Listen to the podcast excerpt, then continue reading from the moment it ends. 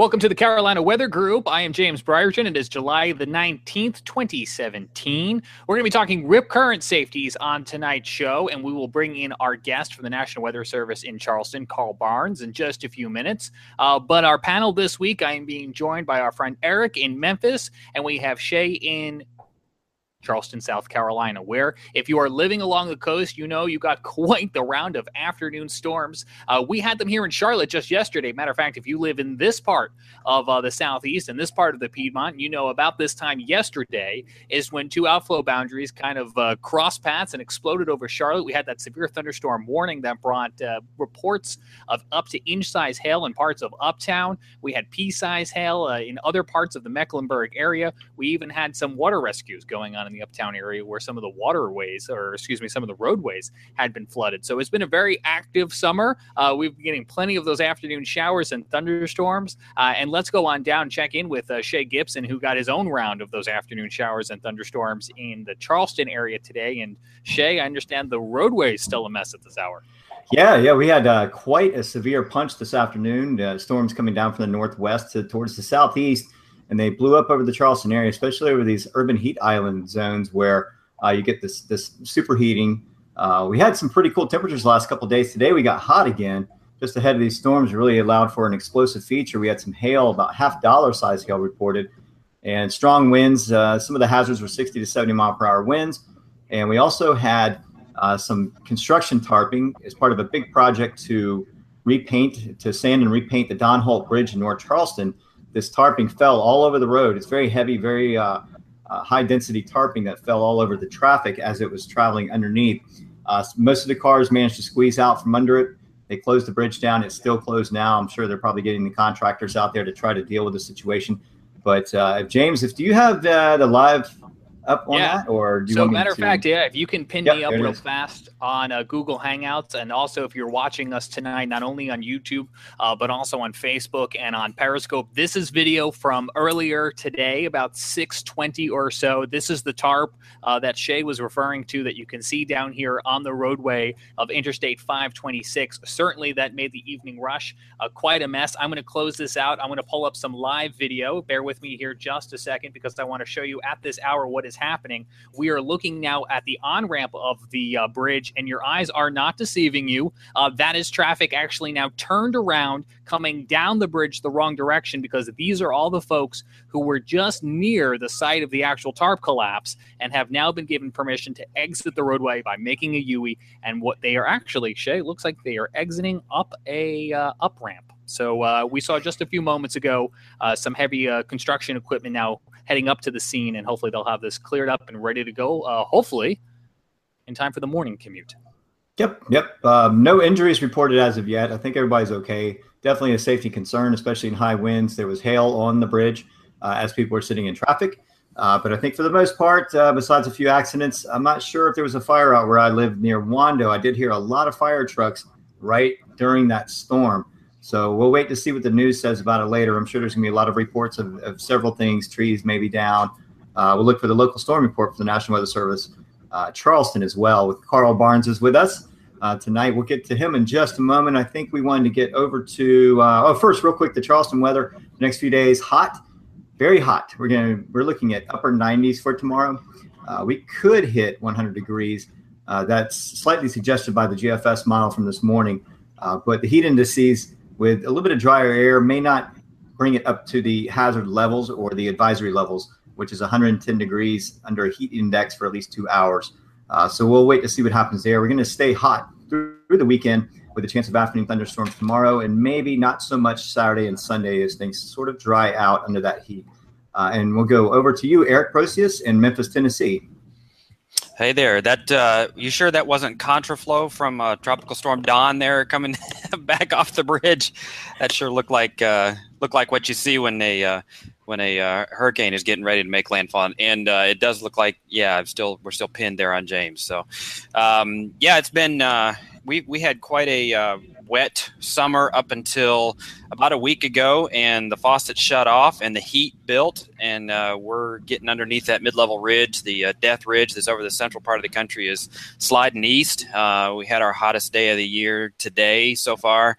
uh, 97, and first heat index, uh, heat advisory for the Memphis area was uh, out today, first one for this year. So uh, heat indices were up around 105 here. It's been dry for the last week or so. Everything has been really, really green well into the uh, into the summer here, but it's uh, some of the some of the plants that need water once a week are starting to show signs of uh, of starting to get a little dried out already.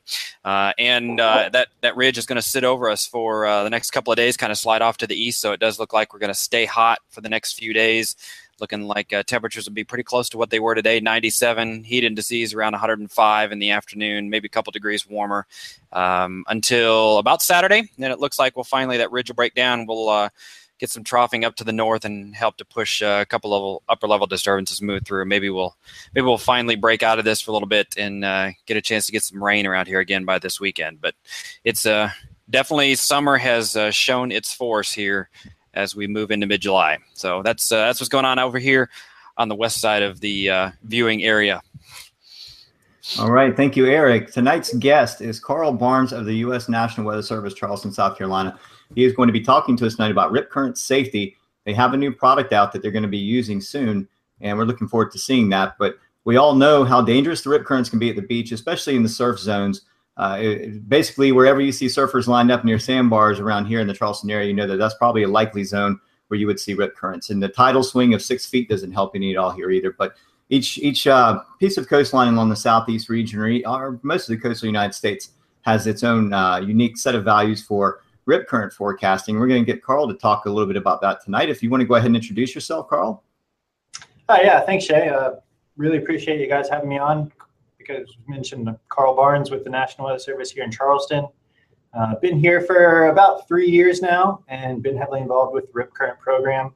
Also, in high school and college, I guess I spent a total of four summers lifeguarding at the beach.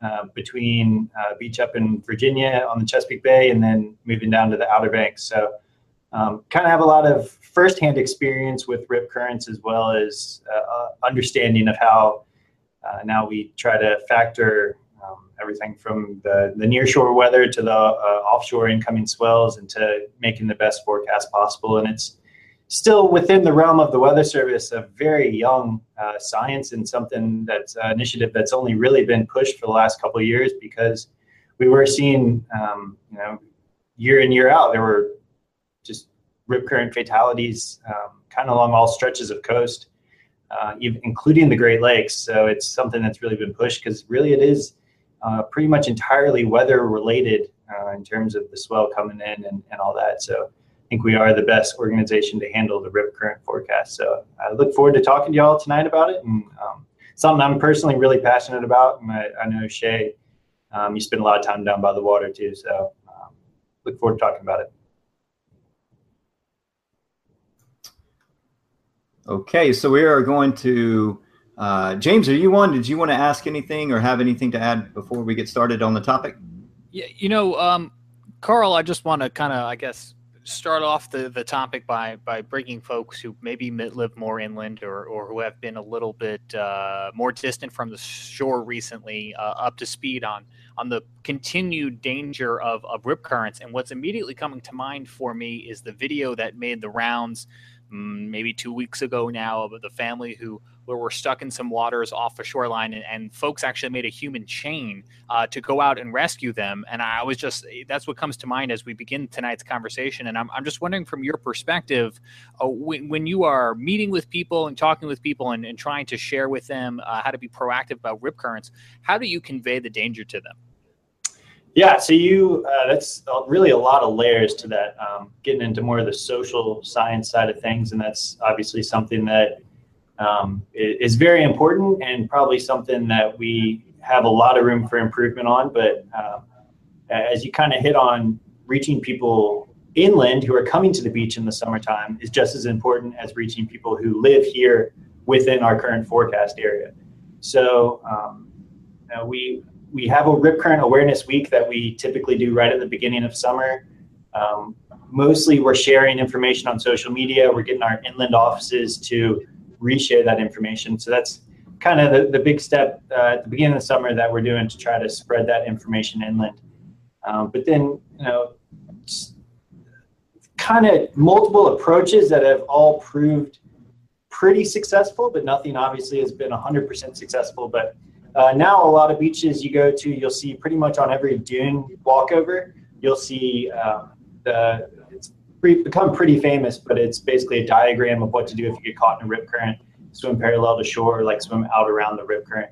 Um, so just you know, kind of taking your time to taking your surroundings as you're going to the beach is important because you want to check out that sign and just kind of get the the tips. Um, obviously, knowing the rip current forecast before you go uh, is a good idea. Um, and you mentioned kind of human chain.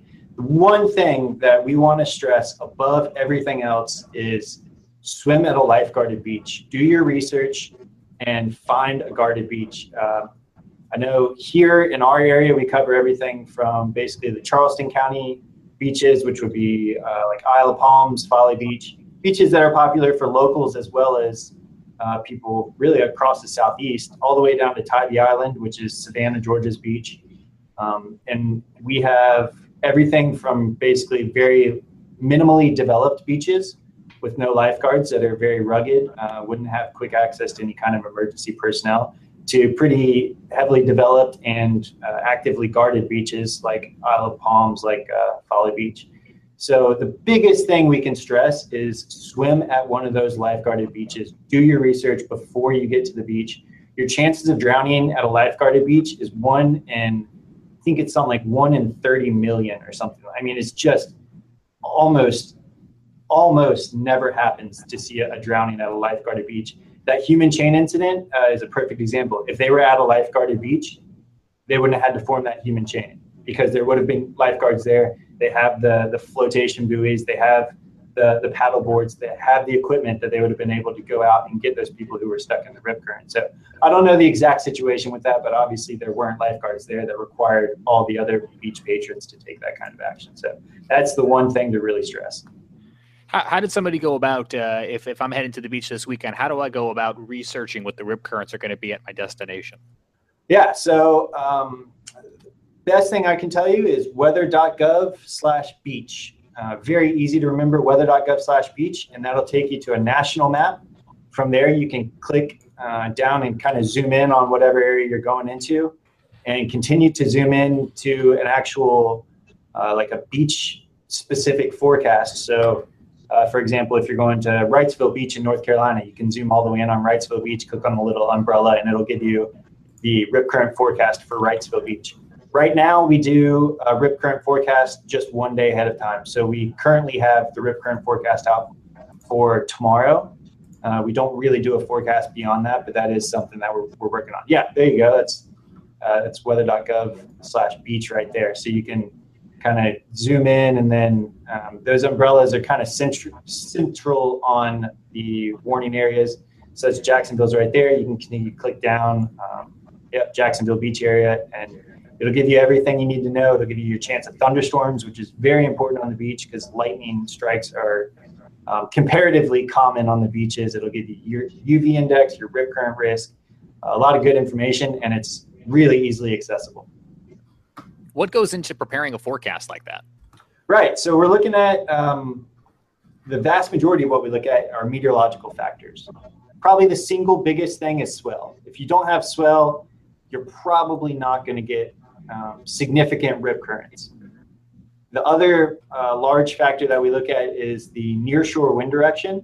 So even without swell, if you have an onshore wind, you can still get uh, rip currents. They're usually relatively weaker, but just because there's not a large breaking wave certainly does not mean that there's not rip currents. So those are the two big things that we look at. Um, we get the swell from the uh, generally the global wave watch model, and then we have a another model that um, in the nearshore environment brings it into much higher resolution. Uh, we use our own wind forecast for it, um, which we, we do produce out to uh, seven days.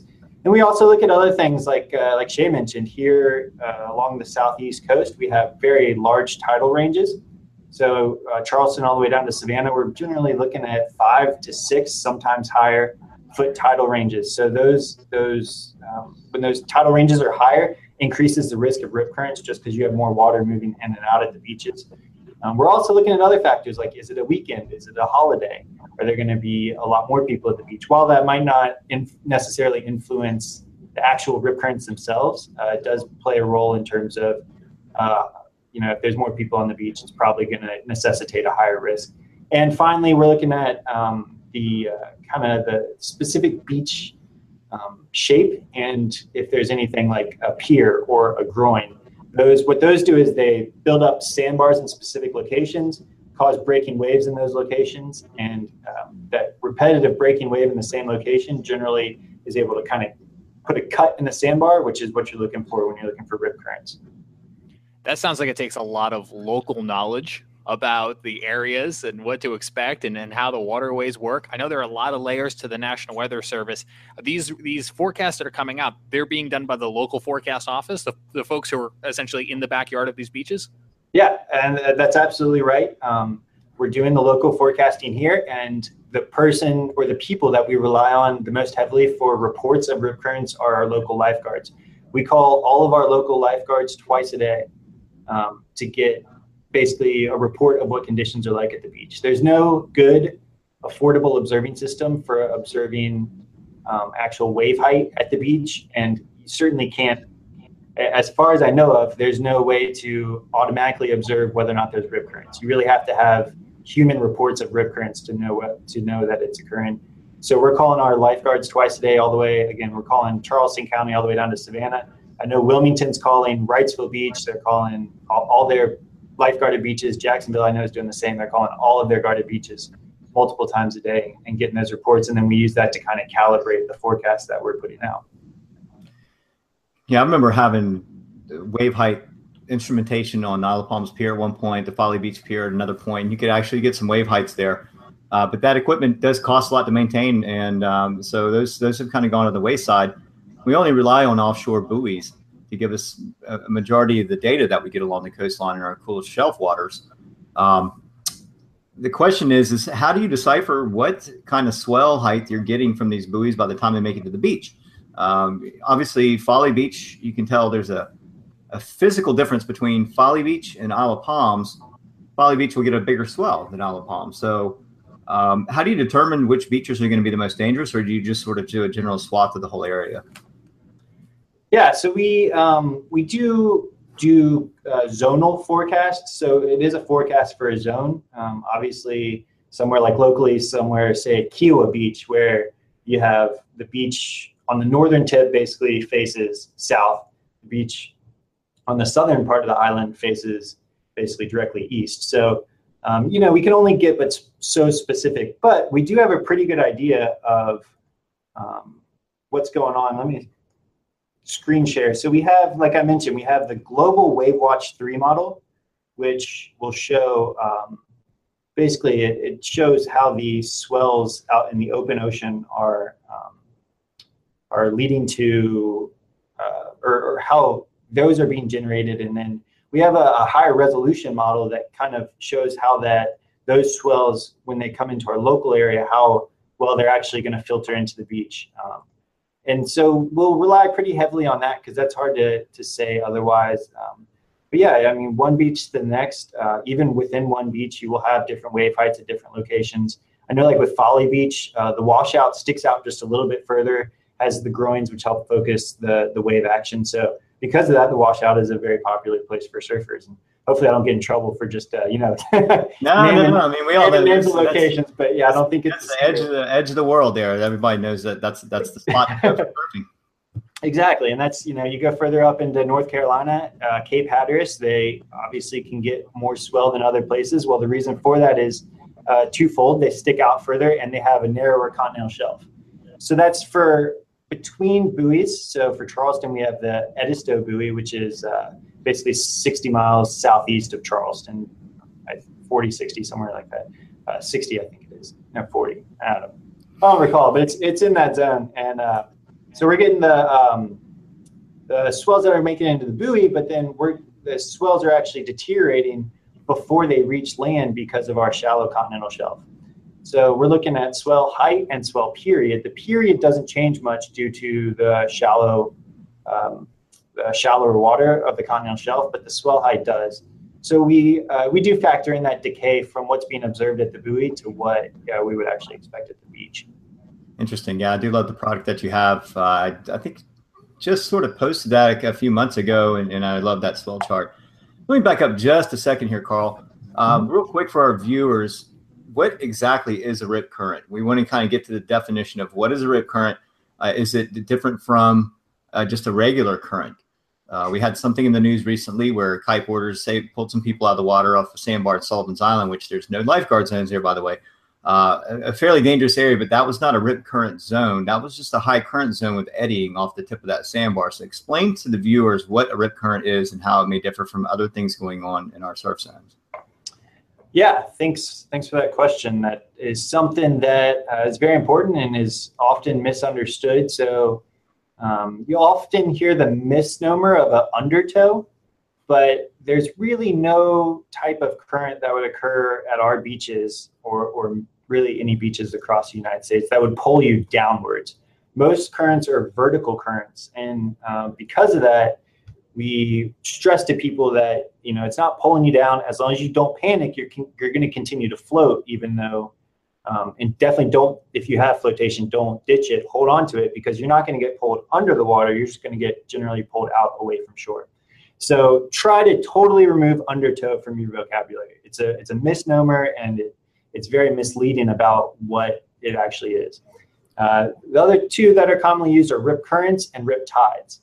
And those are used interchangeably, but they're really not interchangeable. So we'll get um, rip tides is, is kind of, you know, not quite as official of a term as rip currents, but uh, it's still generally, especially around inlets or areas like, uh, like you talked about with Sullivan's Island, where you actually have dry sandbars and you'll have uh, as the tides fill in and go back out, you'll have water obviously entering or leaving uh, different waterways. And, and, like I said, especially around inlets, you'll have really strong currents that are completely independent from any kind of swell or wave action.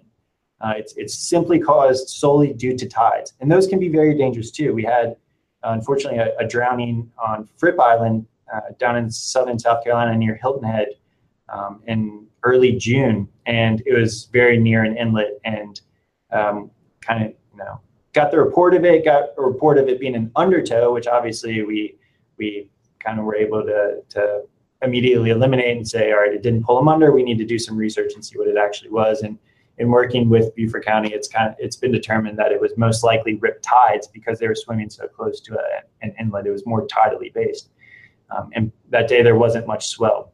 Rip currents are what we forecast. Those are uh, the, the things that really vary day to day. Uh, rip tides are, are generally going to be fairly consistent day to day because uh, you do have that, that tidal action with only minor changes from one day to the next.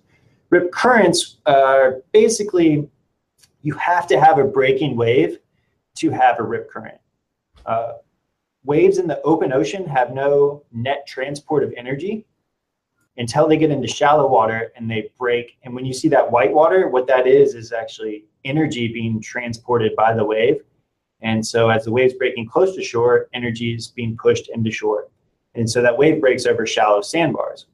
Well, with that energy going into shore, in order to stay in equilibrium, equal everything out, you have to have energy coming back out away from the shoreline. And that is what the rip current is, is the rip current is basically that that water that has been forced into the shore by the breaking waves, looking for a way to escape back out toward the open ocean. And so those rip currents most commonly form in uh, basically what we call trenches or deeper parts of the sandbar um, or between sandbars where uh, there's not as many waves breaking in toward the coast where the actual um, the water and the wave energy or the water and the, the net energy can come back out through that gap in the sandbar. So because of that, when you go to the beach, you want to look for areas where the waves are breaking. Uh, even though that would appear to probably be more dangerous, it's actually safer because you don't have the threat for rip currents when you're actually on the sandbar, or at least you have much less of a threat of rip currents. If there's somewhere where you see waves breaking all along the beach and there's one gap where the waves aren't breaking, can seem at first glance like that would be the place you want to swim, but it's actually uh, more likely that that's where rip currents would form and so the, the actual water current is probably going to be pushing out toward the ocean in that location. That's really some great information. I um, didn't know that about about the waves, and, and I was going to get into another question, but I'm going to table that for for a moment. Um, what I want to ask you is looking. You, you, mentioned look for the where the waves are breaking. Uh, look for those signs, the educational signs that have gone up at a lot of beaches. The thing I also wanted to ask is if I get to the beach and I have, have forgotten to go to weather.gov/beach, should I be looking for like a flag or something that might give me some indication if there are excessive rip currents that day? I think a lot of people might be familiar with the ones that go up for like a tropical system. Yeah. Well, fortunately, our website's mo- um, optimized for mobile, so you'd still be able to check it. But okay, well, but too. Yeah, but no, uh, no cell phone signal. We'll go with that. Um, yeah. So unfortunately, that's something that varies a lot beach to beach. Um, even just within our area, uh, different beaches use different uh, techniques for alerting patrons to uh, what kind of rip current risk there is. In Charleston County, um, they will never do anything below a yellow flag. So they'll always be yellow flag for a, a moderate risk, uh, basically red flag for high risk, and then they have a purple flag for sea life, which would be jellyfish or uh, you know the guys in the, the gray suits or, or something like that.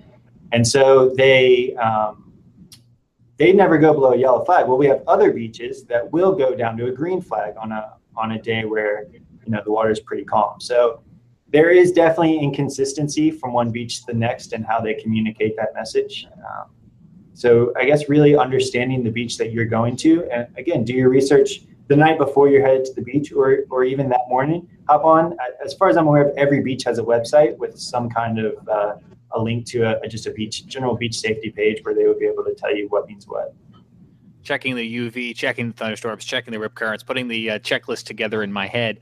Uh, so the, the question I tabled was actually going to be one I wanted to bring Eric in on because I was going to acknowledge I grew up on an island, so I kind of always had rip currents in the back of my mind, although I did not know the part about the waves. So that's good information. I know Shay lives along the shoreline, spends a lot of time at the beach. Eric, you are kind of our guy who is on today's show and is a bit more inland than everyone else. So, not to ask you to speak for the mass population of or Memphis or all all inland communities, but what type of um, impression do you get from folks who maybe live a little bit further away from the shore? Do you think this is something that is top of their mind when they do vacation to the beach, or is this something that uh, collectively might need additional education? No, that's that's uh, actually a really good question. We're we're in an area where um, the Gulf Coast is a favorite vacation spot around here, and so uh, a lot of folks will go to uh, you know Orange Beach, Pensacola, Gulf Shores area. It's a, a pretty easy drive down there, um, and and I would I would say probably that um, you know not not being exposed to it at all here inland um, that most folks don't know when they go down there exactly you know what they should be watching for especially these signs that you've been talking about. I, I am learning a lot here. Um, you know we we know that uh, the the double red flag is you know a time you're not supposed to be out there and we kind of follow the locals and usually those tourist spots they're pretty good about kind of publicizing uh, as you get onto the beach over the the pier or you know whatever.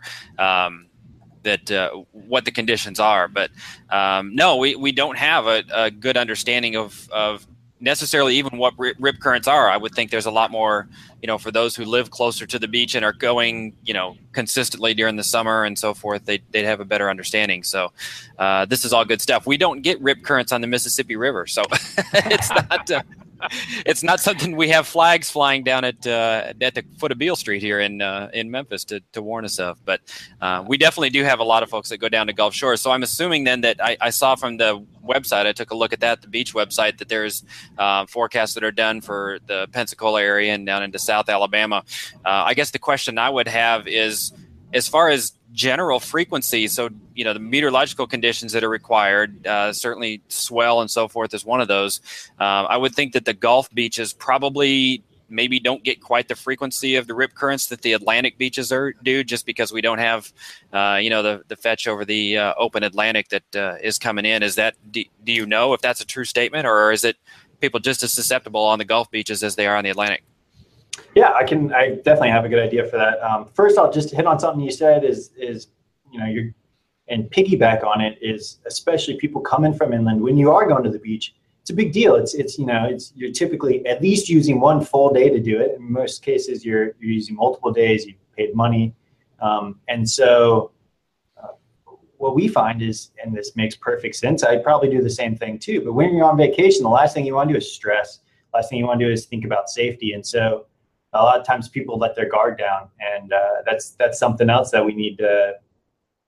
Again, the social science side of things, where we need to figure out, all right, what's the best way to to let people know that they need to be paying attention to the potential for rip currents without creating any kind of burden or or doing something that they're going to be resistant to because we're we're you know we're vibing them we're giving them bad vibes on their vacation or something like that you know so it's finding that balance is is really important but yeah so um, your your actual question in terms of locations that are more susceptible to rip currents in general the gulf would be um, less susceptible because uh, just in terms of the surface winds needed to generate that swell. Uh, lar- again, larger swells equal higher rip current risk. Um, it, it's not as frequent in the Gulf, especially during the summertime.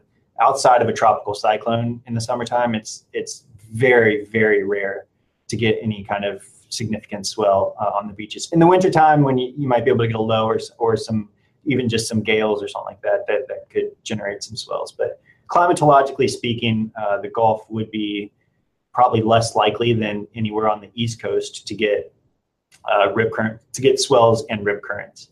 Um, doesn't mean it's not going to happen. Obviously, is is the disclaimer. Um, and one thing that we have to be aware of as well is um, that uh, not everyone has an idea of how you know people understand generally sensible weather, what they what they get every day, afternoon thunderstorms, or hot and humid in the summertime, you know, so on, and uh, Something that's not as intuitive is the generation of swell, how it's created and how it travels through the water. So, you know, when, when you're seeing waves break on the beach uh, of any size, that's generated from a really bad storm somewhere really far away. And this this carries over into so many other aspects of meteorology. If it's not happening where I am, it's not affecting me. Um, you know, we the very sad situation with the flash flooding out in Arizona wasn't raining where they were, so why would they have to worry about flash flooding? And, and it's the exact same thing with swells. You, you, can have a really significant storm off the beach, still creates a hazard at the beach because of the swells that travel through the water. And so, um, kind of portraying that and, and portraying just because you went to the beach yesterday and it was calm and placid doesn't mean today is still going to be calm and placid. It, it varies day to day uh, based on what's going on off, off the shore. Yeah, the the uh, only follow up I have to your to your initial comments there is, you know, when people are going to vacation down there from an area, like this, um, you know, there's a there's a finite time frame that they're going to have down there. If you're living close to the beach and you got rip currents, well, I'll just go tomorrow. Um, When you spend a couple hundred dollars a night and and you've got three days and then you have to go back to Memphis, um, you know, people are going to naturally perhaps take more chances. You know, this is the only chance I've got, and uh, um, you know, you don't want to go down there and and have three days that are totally rained out or totally cold, like it was when I went down to Gulf Shores and uh, March this year on spring break, and it was it was freezing the whole time. We had our jackets on, the wind was blowing, and I'm I'm sure the rip currents were bad, but I didn't get my toes in the water to find out. So um, anyway, yeah, that's you know that's another one of those kind of societal uh, societal factors that plays into the whole thing as well. So. Yep, and speaking from experience, being a, a, ocean rescue lifeguard, like you mentioned, some days they'll they'll put up the double red flags, which uh, generally means no swims allowed in the water, or uh, even some places just one red flag means the same thing for the lifeguards, they don't want to do that. Those are the hardest days that they can have because they're constantly going up and down the beach, informing people, uh, telling them stay out of the water, um, having to watch people. They they would much prefer to just let everyone go in the water. So it's not it's not like they're doing that to pick on you or anything like that. They only will do that if it really is a serious hazard. So Carl, we talked about some of the onshore winds that would would help to aid or to generate uh, rip currents in general. So for our area, like Charleston, for instance, we have our southerly sea breezes that happen regularly, and they vary from mild to strong. Mm-hmm. Um, they generate some ground swell, but it takes a little while for those. The other direction of wind that's a, a real big concern is the northeast wedge, which drives a, a fairly larger, consistent, uh, consistently larger swell down the coast with a stronger current overall. Um, if you want to sort of elaborate on which which direction of winds outside of large storm events in the ocean, which direction of winds for the local uh, rip current safety aspects uh, do you think should be the, the pretty much the most uh, most most important to talk about. Okay, yeah. Um, so probably in general, those directly onshore southeast uh, sea breeze type winds are what we have observed more rip currents and have gotten reports of more rip currents with. Um, I'm not going to say that's a hard and fast rule that those are more dangerous though. I think it's at least partially because those northeast wedges happen more often in the cool season when no one's in the water to begin with, or uh, you know, lifeguards are depending on the beach. Uh, generally, you know, the, the, the usual Memorial Day to Labor Day is when the lifeguards are on the beach every day, um, and you just don't get many wedges in that time frame. Um, one thing of note is those northeast winds here. Uh, and along the southeast coast, those are alongshore winds or uh, basically parallel to the coast. And those do actually, while they can be kind of hazardous in their own right, they actually work to, um, they work against strong rip currents from forming because very similar to how a, a thunderstorm going, you know, vertically in a highly sheared environment can kind of get sheared off. Uh, very similar thing on those northeast winds where your longshore will keep your rip current from from directing straight out and it'll actually the, the, the parallel to shore winds will cause such a strong longshore current that it'll push you kind of into the rip current and then right back out of the rip current if it's strong enough before you get a chance to be sucked out.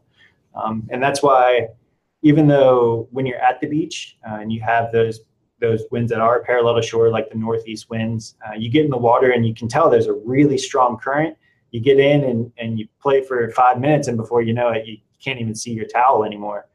Um, that's you know it's it's an inconvenience, but in terms of safety, that's a lot less hazardous when you have that strong longshore current than when than it is when you have um, strong rip currents. Because one one will pull you out to deeper water, the other one will generally keep you about the same depth of water and just push you down the beach. Very interesting. So we talk about forecasting, and you have a new product that you wanted to introduce tonight. Uh, would you like to do a screen share? And, and, if you have any other presentation materials you want to you want to pop up on the screen and just sort of go with it, that's totally fine with us. I think we've covered the basics, and uh, yeah, I'm looking forward to seeing this product that you guys have come out with. Is it just for Charleston, or is it for the entire East Coast? So this is actually going to be for uh, the entire country is the plan. And it's we, um, so uh, again, getting the observations is very challenging. You have to have basically eyes on the ocean to get those observations. We don't have any way of automating the observations. So what we're doing this summer is getting as many observations as we can to try to calibrate this uh, this model. So we have this uh, NWPS, the Nearshore Wave Prediction System. Uh, that's a newer model, which I can show you actually. Flip over to this one. So this is uh, kind of a, a, look at significant wave height, but you can see this is a pretty high resolution model. Uh, just for an idea here, this would be the Charleston Harbor. Um, this area up here is Cape Romain. Um, so it does a pretty good job of kind of understanding how the swell deteriorates as it gets closer to shore, uh, understanding a lot of those near shore effects that we weren't able to model in, in really high resolution previously. Well, now as part of this model, they're working on also automating a uh, rip current prediction. So that would be based on what we already talked about because this model does swell height. The it uses our forecast winds. It it understands uh, tidal effects, uh, to, and it would be able to automatically take all that into account.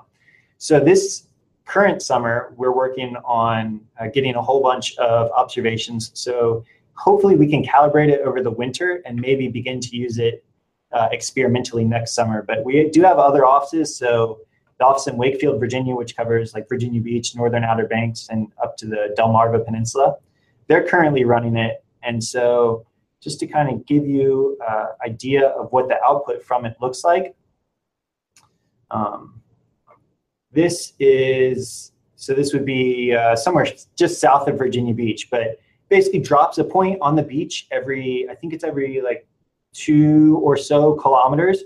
So it's very high spatial resolution on the beach. Whereas, like I said, currently we're doing just kind of a regional forecast. This would actually be able to, for a specific location on the beach, give you a rip current risk. Um, and we can see for this location that it actually gives you a trend. So it, it I believe gives a risk every hour or two, whereas again, currently we're doing one risk for the whole day. So there's plenty of room for improvement, and this is a great step in doing it. Uh, so this would be somewhere just south of Virginia Beach, um, looking at, based on the model, they're looking at kind of a mostly a low risk. But then you can see uh, as we get into, um, well, sorry, this, I guess this is actually old data. This is, again, experimental, so um, it's still kind of in the works, including the interface to view it on. But this is from back in early June, but you can kind of see what the output would be like where you'd get uh, basically every hour or two, you'd get a rip current risk for that period, and then you could see the trend. Uh, these these kind of waves in the trend are tidally based. So your rip current risk for any given beach is going to be different at low tide, at high tide, uh, depending on the incoming or outgoing tide. So this gives us a much higher spatial and temporal resolution and much more accurate model and also takes it out beyond what we're currently doing one day. So actually takes it out essentially five days. So this is a complete game changer uh, in terms of from this you can actually see, hey, this day I'd probably be okay to go in the morning because it's a pretty low risk in the morning, but then we're going to see that risk jumping up pretty quickly in the evening. And that's information that we're just not conveying right now. So this is a really, really exciting, huge improvement to the way that we um, forecast rip currents. It's got, uh, again, it's experimental. It's still being fine tuned, uh, but you know, hopefully we'll begin locally receiving this data this um, summer 2018, and then uh, being able to utilize it, see how how valuable it is, and implement this to give people a, just a much more accurate and uh, much more high resolution forecast of what they can expect at the beaches. Hey, Carl, that's um, I was going to ask. Uh, that's a six-day period there. It looks like um, eh, I'm sure I'm sure it's probably based on a medium range. What Wave Watch three model blend? Yeah, so it's um, this NWPS, this nearshore wave prediction system, is uh, what it what it is is. Let me see if I can. Uh, yeah, here. This is perfect. So you can see for our area, we have this domain right here that I'm outlining with the mouse this is our NWPS domain. So it takes, for all of these outer edges of the domain, it takes the data from the WaveWatch 3, which is comparatively a much lower resolution model, and takes that as its initial conditions and its um, conditions for the edge of the domain, and then takes into account very high resolution um, bathymetry data and tidal data and really tailors that to like I like I showed here to a, a much more high resolution near shore wave model. Um, so that's I guess the at its very most basic roots, it is using WaveWatch 3, but it's actually using this high resolution uh, wave forecast from the NWPS for swell. That's really neat. I, I, really like that graph. I don't know if you can pull that back up again. Absolutely. There's, I love how it has all of the information there. Your your your height through period. Um, yeah. So this one would be significant wave height, and not surprisingly, as the significant wave height increases, that rip current risk is increasing. Uh, the period is here. It's it's actually generally staying somewhat uh, steady, mostly in that uh, eight to nine second. But then here we have a little more shorter period, which would correlate to just a local wind swell coming in. Uh, direction also plays an important role in uh, rip current formation. And then WL, I believe, is the water depth. So what this is is essentially a representation of the, the tidal levels. I wonder if that has the ET surge information in it.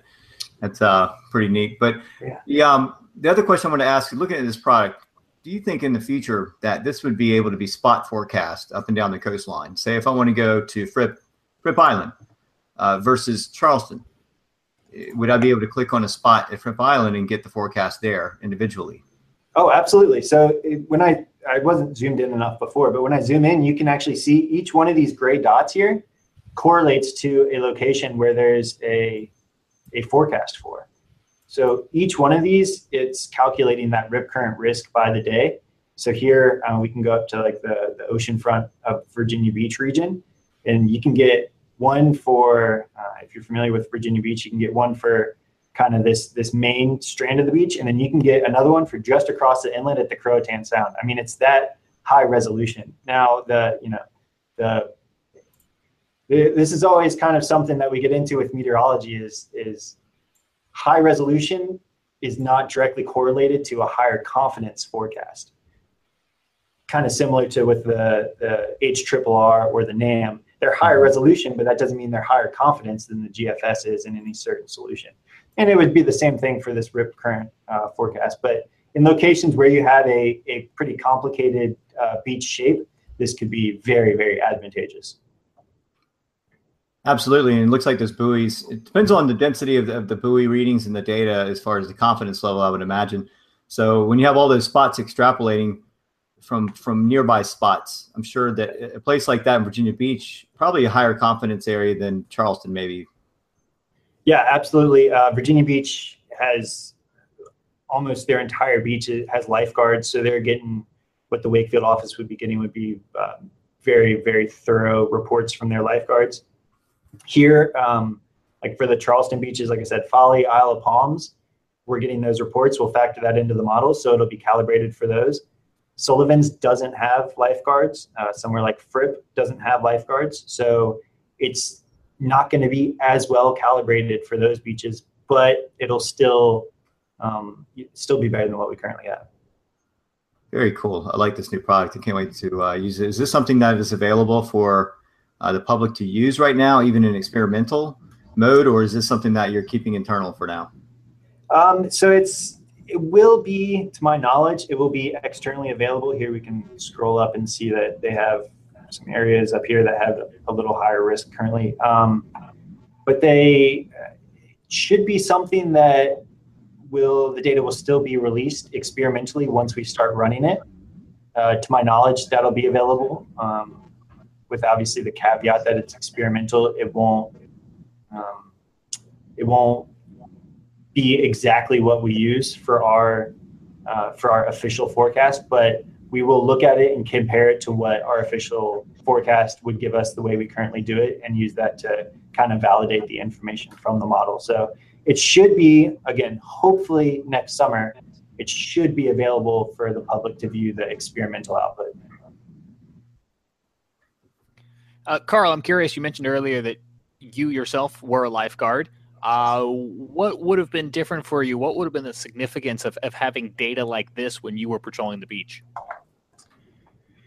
Uh, so yeah, it, in terms of, I mean, there, there's again multiple layers to the utility of it. It could be um, just like with so many first responders or emergency responders. Um, it, knowing that you have days coming up where you have a higher rip current risk will allow you to increase your staffing to account for it. Uh, days where you have a lower risk, you might be able to reduce staffing a little bit, or you might be able to um, even use those days for training for the, the busier days. Again, so we fall under the Department of Commerce. So everything we're doing, at least in some aspect, takes into account not only public safety, but you know the, the economic utility of any of these models that we are developing. So um, something like that where you can really align your resources for those times where you have higher risk, which is not at all dissimilar to all the other forecasts we do for emergency managers and, and county first responders, where uh, we need to alert them on days where they have a higher risk of having to respond to weather related incidents. Um, but, uh, you know, beyond that, um, in, in the immediate near term, nothing replaces being on the beach and having eyes on the water this is still an outlook. And um, I think because of that, the lifeguards will still, they still get the final say in what uh, generally like what the risk is at the beach and what color flag they raise. So just because we have a moderate risk out, the lifeguards might actually be seeing something different at the beach and they might put up the red flag or the double red flag. So it's it's worth noting that even though we put out this outlook, um, still the, the, lifeguards are the experts. They are the people who are responsible for all the patrons on the beach. So listen to them above anyone else. Carl, one last question from me. Can you have a rip current with strong offshore winds and a large swell? Oh, absolutely. Yes. Yeah. That, that swell is the most important thing. If, if anytime you have swell, uh, you're going to have rip currents. We, you know, you can just default to it. If we have a hurricane that's that's within our swell window, you can almost bet that at some point we're going to have uh, some form of elevated rip current risk, regardless of the local wind direction. Um, now, it could be it, the local winds could act to to make that rip current risk even higher. Uh, but yeah, the, the swell above all else is the most important thing. Jogging my memory, I think you surf. Do you still surf? I do, yeah. And have you ever experienced rip current out on the water yourself, either swimming or surfing? Oh yeah, absolutely, all, all the time. And and um, so with this rip current risk, you know, one caveat is there's rip currents out there pretty much every day. They're just usually so any anytime there's a breaking wave, there has to be a rip current just to move that water back out toward the open ocean. But that doesn't mean don't go in the water ever, because typically uh, when the waves are smaller, those rip currents are so weak that that anyone can can pretty easily escape them uh, with with any kind of swimming ability. So um, yeah, it, you know, obviously as the waves get bigger, that's the time when you want to be in the water on a surfboard. And um, so yeah, we've seen some really strong rip currents. Uh, say kind of anecdotally, um, the Outer Banks of North Carolina is uh, much more prone to rip currents for a number of reasons. They get they get larger swell with that shallower con- or the narrower continental shelf. They also have, and this is very hard for us to predict and to factor in, but they have a totally different sand composition up there. They have much larger sand grains, which allows their um, their sandbars to shift more, and they have uh, they'll go from very shallow to much deeper troughs. So there's a lot of things that factor in, um, in, into that. But yeah, especially up on the Outer Banks, I've seen some incredibly strong rip currents. Um, they even here, especially around groins uh, at the washout. There's anytime there's waves, you, there's there's at least some weak or stronger rip currents at the washout. Right. Just bear with me. I'm just showing some, some typical rip currents and some dye uh, dye tracking that's been done. Have we done any of this dye tracking in the Charleston area? No, unfortunately, our water is a little too brown for it. Um, so yeah. it'd be, be very challenging to see it. But I think that first image that with the, the light green dye, um, I think uh, I would have to double check on that, but I think that one's from Kill Devil Hills, North Carolina.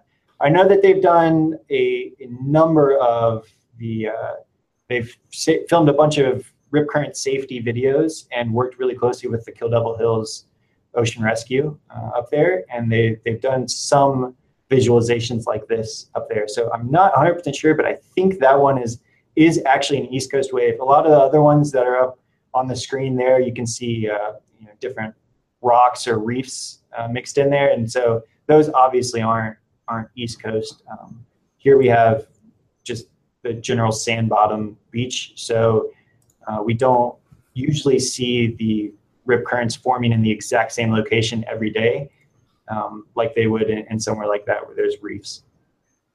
Right. Yeah. There's you know, different uh, rip currents uh, everywhere around the world. Uh, I, remember I said on the show one time uh, we we had someone from National Weather Service Miami in, and I remember getting caught in a rip current in Costa Rica swimming. I was body surfing. It pulled me pretty far out. It got to a point where people on the beach were gathering uh, the only thing I need to do was just lay on my back and, and do some backstroke kind of parallel to the shore and wait for the next big set to come in and ride it in. But it was pretty scary because you're you're out there.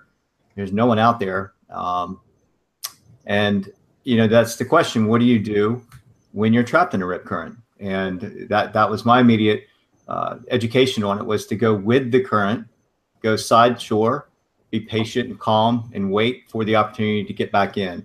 So how do you? What is your what are your thoughts on that?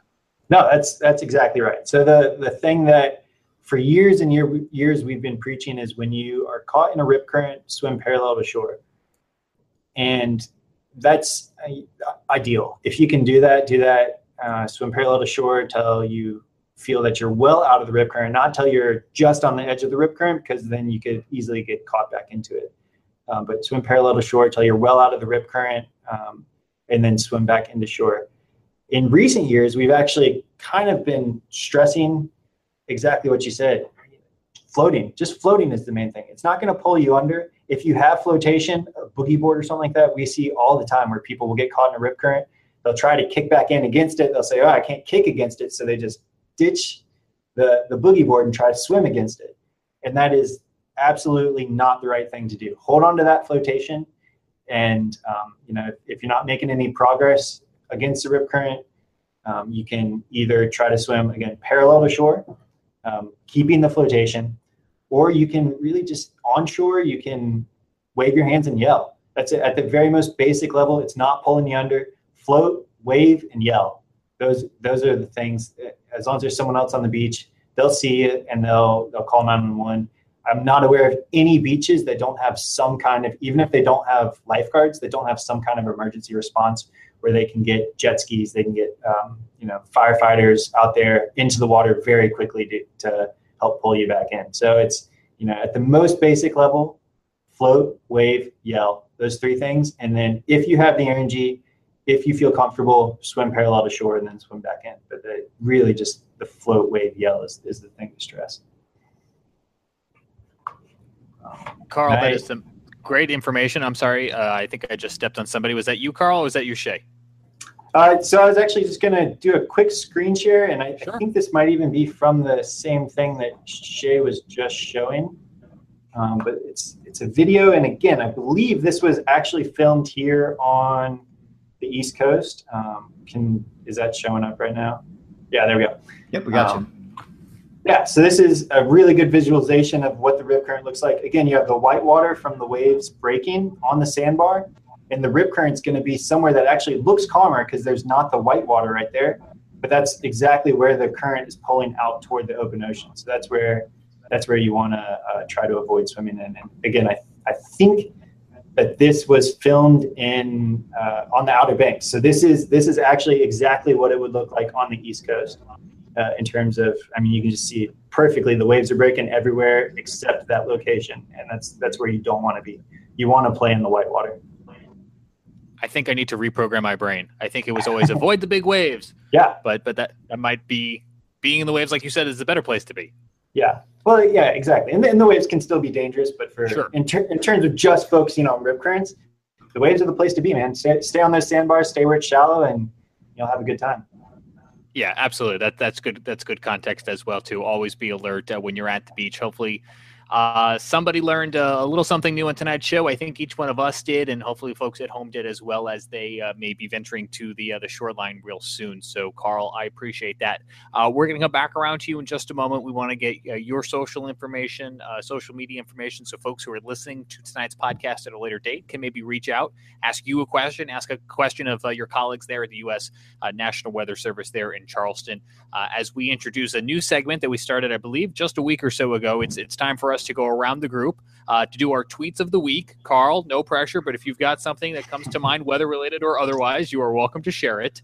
Uh, I suppose uh, if, if, no one objects, I will I will start off with uh, some tweets that I sent out yesterday. So these could be tweets that we saw or, or, or tweets that we sent, uh, but these are some drone photos I took as a se- severe thunderstorm was approaching me in South Charlotte yesterday. Let me uh, poke put these up uh, for our folks who are watching online tonight on uh, Facebook and on Periscope. And I'm going to do a uh, screen share uh, for the folks who uh, may be joining us on. How am I going to do this? Here we go. For the folks who are on YouTube tonight using our other system, here we go. So this was uh, taken at about 380 feet above uh, where I live in South Charlotte, so uh, just within that legal limit. Uh, looking back north towards the city, you can see a couple of those uh, rain shafts. Kind of hard to make out, but there is uh, the skyline there on the horizon, and you can see the leading edge of that storm yesterday as it rolled on through. And as we talked about at the top of the storm, uh, top of the show, it did bring some heavy rain, hail, and and, and really strong wind gusts uh, at times too, and, and quite quite the light show, I will add. So, uh, Eric, I see you are off mute. I will take that as a sign that uh, you've got a tweet you want to show us. I do, and thanks to uh, Carl for being on again tonight. Very informative uh, presentation for us. So thanks a lot. Learned a lot. Let's see if I can uh, get to my tweet here. This is one that I saw that was shared uh, I think by Rick Smith. Uh, I saw it coming out of Oklahoma City on Saturday, and this is a severe thunderstorm that moved through the Oklahoma City area. And I'm going to go ahead and blow this up and let this run. So that that looks like something you might see on the coastline, uh, but this is well inland where you can't buy a shoreline view. Uh, severe thunderstorm. I guess the winds are about 65 miles an hour, and there goes the garbage cans blowing down the street. So, pretty nice uh, southern plain storm there moving uh, through the Oklahoma City area on Saturday. And that is my tweet of the week. That's almost uh, the kind you want to put on a trench coat and get on a skateboard. Just watch out for the, the flying trash cans. exactly. exactly.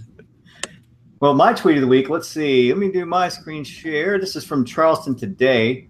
This comes from Kevin Verbiage. Uh, Verbruge, I think it's Verbruge, maybe is how, how it's pronounced. Uh, the thunderstorms that were approaching the coastline today, he got a really, really good shot of a shelf cloud uh, that has some really nice walls, wall street. I'm sorry, wall structure to it as well. Shows a very strong frontal boundary along this storm.